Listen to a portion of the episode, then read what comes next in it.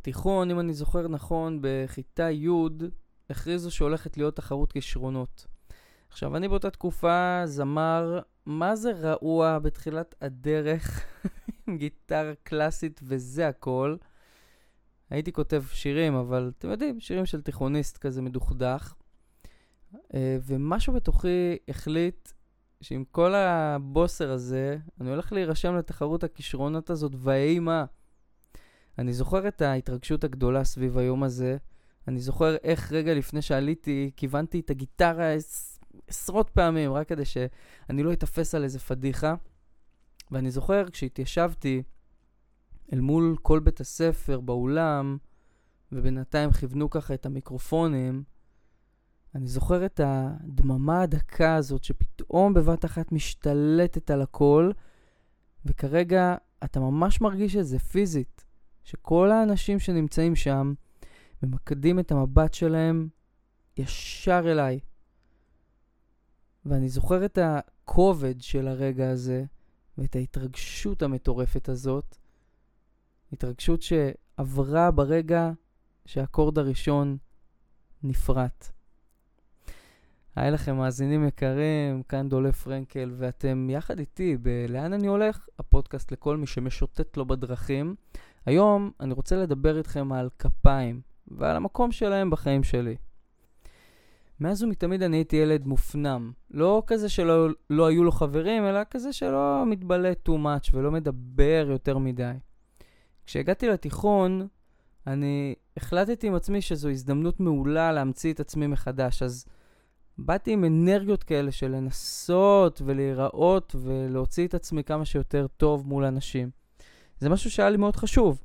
אה, וברור שלמוזיקה היה מקום מאוד משמעותי בתהליך הזה. באותה תקופה, גם כשהגעתי לתיכון, אז ישר הגעתי למגמת הרדיו. זה היה מבחינתי יעד על, אני... זה, זה כל מה שרציתי שיהיה לי בתיכון, כל השאר אמרתי נסתדר, ואני שמח שהתקבלתי.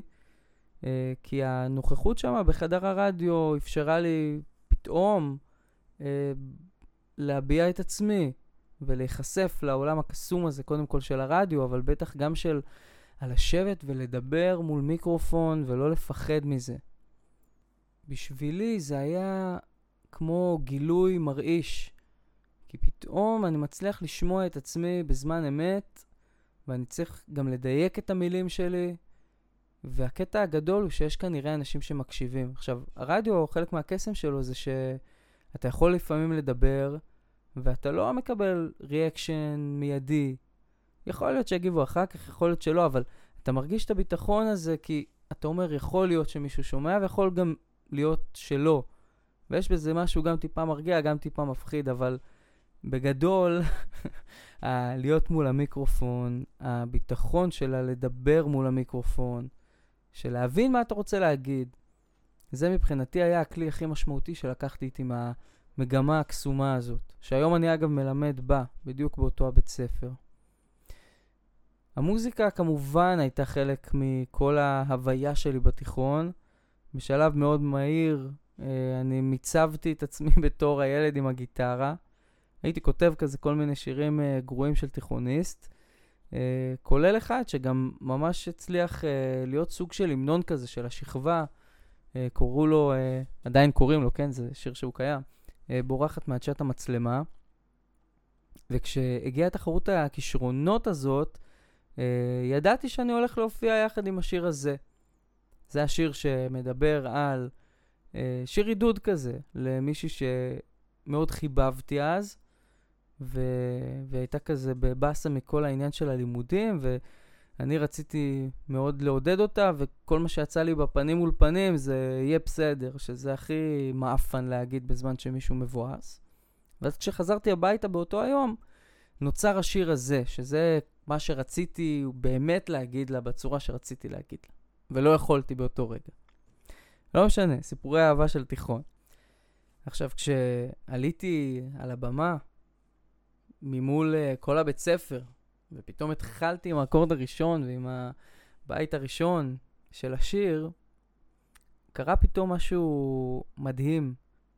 כי אותה דממה של uh, אנשים שבוחנים אותך, פתאום מתחלפת באיזה רחש כזה מרחף, אה, שפתאום הופך לברור מאוד.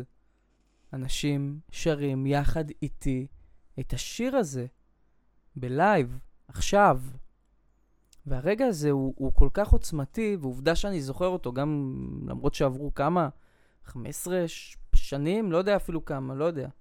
מעל 10 בטוח. כי היה משהו ברגע הזה שהיה כל כך טהור ומזוקק, כי העוצמות של האנשים ששרים יחד איתי, היה, היה לי כל כך חדש, זה היה פעם ראשונה שאני על במה. אבל, אבל פתאום זה הרגיש לי כאילו הייתי שם כל החיים. זה היה כל כך טבעי. ואז באקורד הסיום קרה הרגע ש, שככל הנראה גרם לי להתאהב ב, בדבר הזה. שזה הכפיים בסוף. באמת תשואות. וזו תחושת הצלחה מטורפת של לדעת של עכשיו הבאת פה ביצוע. לא משנה, טוב יותר, טוב פחות, אבל אנשים כרגע עפו על זה. והם מאושרים מזה. והם מוח... מוחאים לך כפיים.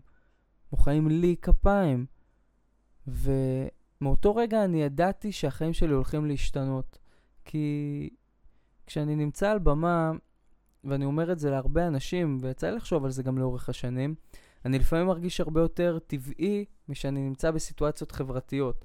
ושוב, אני, אני חברותי בסך הכל, וסבבה, אבל כשאני על הבמה, קורה משהו אחר.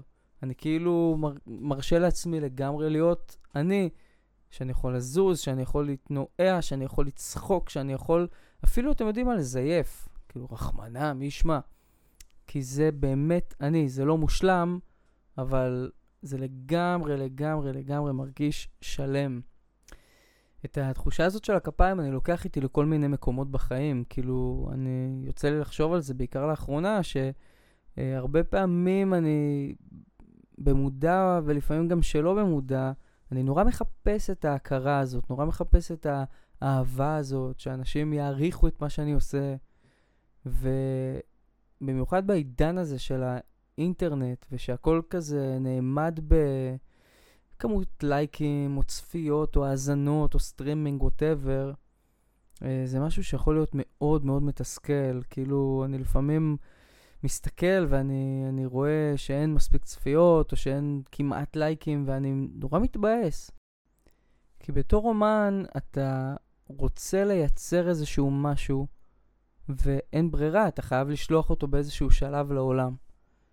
אבל מה קורה כשאתה שולח את הדבר הזה לעולם? הדבר הזה שעמלת עליו, שכתבת, שהתאמנת, שהקלטת, שמקססת, שמסתרת, ופתאום יש דממה, פתאום יש שקט.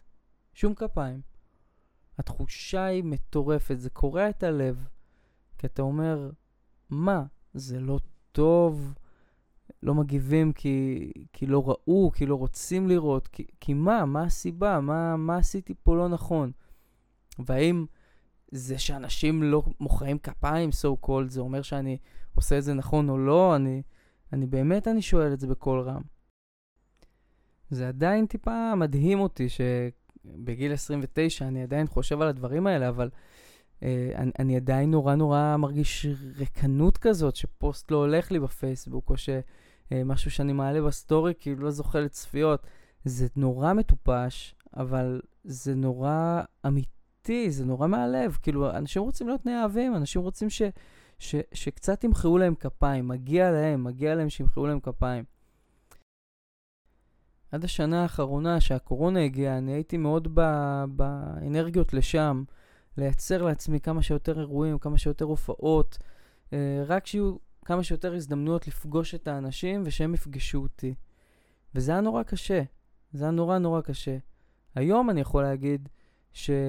הכפיים שאני לפחות מצפה להם, או הכפיים שאני רוצה לעבוד עליהם, זה הכפיים שאני צריך למחוא לעצמי מול המראה, וזה קשה בכל יום מחדש, כי החיים הם די אפרוריים, הבן שלי, ולא קורים דברים גדולים בסך הכל, ואני רוצה להרים לי על הדברים האלה, כדי שאני אוכל בפעם הבאה, כשיעמדו וימחאו לי כפיים, שאני אוכל לספוג את זה אליי. וליהנות מזה באמת. רגע לפני סיום, רק אגיד שבאותה תחרות כישרונות שהזכרתי בכיתה י', גם זכיתי. ולא שהניצחון הזה היה, אתם יודעים, ניצחון חיי וכו', זה היה פשוט מרגש לדעת שהדבר אה, הזה, גיטרה, אני, שיר, אה, עובד. ומאז אי אפשר היה להוריד אותי מהבמות. ממש ככה. אה, וזה חוויה ענקית. תודה רבה לכם שהאזנתם לי לפרק הזה. אם עולות לכם שאלות או טענות או שיתופים, אתם מוזמנים ליצור איתי קשר בכל הפלטפורמות המקובלות. אני הייתי וגם נשארתי דולף פרנקל. לאן אני הולך? נתראה בפרקים הבאים.